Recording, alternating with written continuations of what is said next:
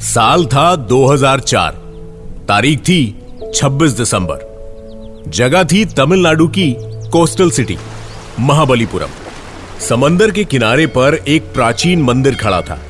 मंदिर से थोड़ी दूर कुछ मछुआरे अपनी बोट्स तैयार कर रहे थे। रोज की तरह उस सुबह भी सब काम पर जाने के लिए तैयारी में लगे थे। लेकिन अचानक मछुआरे समंदर में जाते जाते रुक गए। क्योंकि उनकी आँखों के सामने एक अजीब सी चीज़ हो रही थी। समंदर का पानी पीछे जा रहा था। कुछ ही मिनट में कोस्ट लाइन लगभग आधा किलोमीटर पीछे चली गई। इसका मतलब था कि वहाँ पर एक भयानक सुनामी आने वाली थी। हालाँकि जान बचाकर भागने से पहले मछुआरों ने कुछ नोटिस किया। समंदर में दूर उन्हें एक पत्थर की दीवार नज़र आई, जो उन्होंने पहले कभी नहीं देखी थी। उस सुनामी में कई घर और परिवार डूब गए और सुनामी के बाद समंदर में दबे कुछ पुराने राज उभर गए। चलिए जानते हैं कि आखिर क्या है महाबलीपुरम की सबसे पुरानी mystery.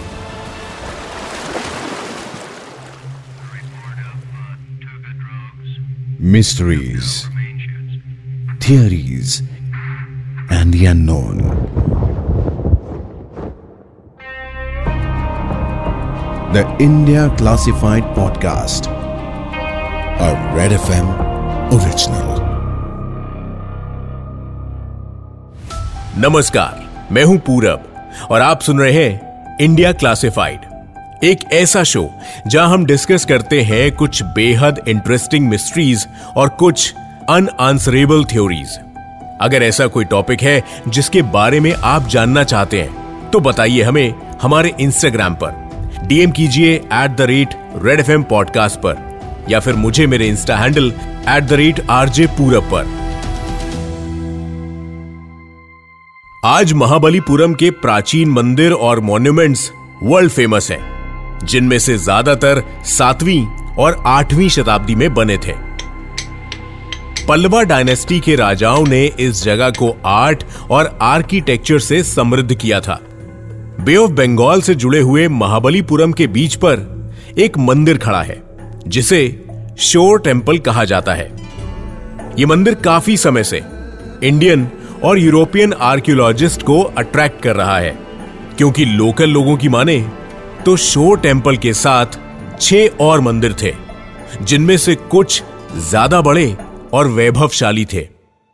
इस मिथ को सेवन पगोडाज ऑफ़ महाबलीपुरम कहा जाता है।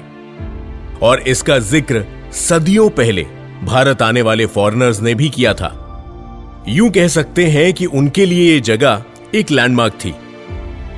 700 साल पहले फ़ेमस ट्रेवलर मार्को पोलो ने लिखा कि समंदर के रास्ते भारत आने वाले मुसाफिरों को दूर से ही सात मंदिर दिख जाएँगे।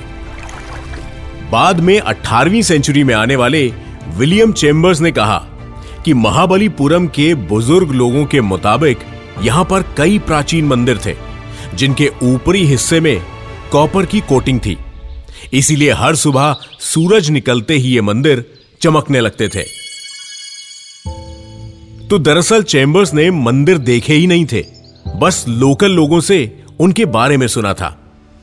लेकिन इंटरेस्टिंग बात यह है कि चेम्बर्स के बाद आने वाले एक शख्स ने सातों मंदिर देखे थे।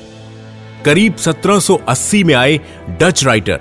जेकब हाफनर ने लिखा है कि, सी शोर पर स्ट्रेट लाइन में सात मंदिर खड़े हैं, जो दूर से ऐसे लगते हैं कि मानो समंदर में विशाल चट्टाने खड़ी हों।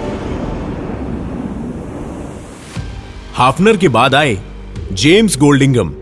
जेम्स के लेटर के मुताबिक पाँच मंदिर पानी में डूब चुके थे और दो सतह पर मौजूद थे। इसके बाद 1810 में इंग्लिश पोएट रॉबर्ट साउदी की एक कविता पब्लिश हुई द कर्स ऑफ़ किहामा कविता में रॉबर्ट ने क्लियरली मेंशन किया कि वहाँ पर एक से ज़्यादा मंदिर थे। दरअसल ये डिबेट सालों से चल रही थी कि आखिर कितने मंदिर थे और ये सारे सबमर्ज कब हुए। कोई ठोस जवाब ना मिलने पर लोग इस बात को धीरे धीरे भूलने लगे। लेकिन 2004 की सुनामी के बाद इस मिस्ट्री ने फिर से हलचल मचाई।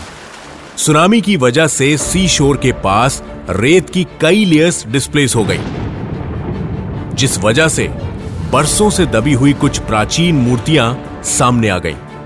बीच पर पत्थर का एक बड़ा लाइन स्टैच्यू भी मिला, और इस स्टैच्यू को देखने के लिए लोगों की भीड़ होने लगी। आर्कियोलॉजिस्ट के हिसाब से यह स्टैच्यू सातवीं सेंचुरी में बनाया गया था। इसके बाद 2005 में इंडियन नेवी के साथ मिलकर आर्कियोलॉजिकल सर्वे ऑफ़ इंडिया ने खोज शुरू करी। सोनार टेक्नोलॉजी की मदद से कई नए एविडेंस सामने आए।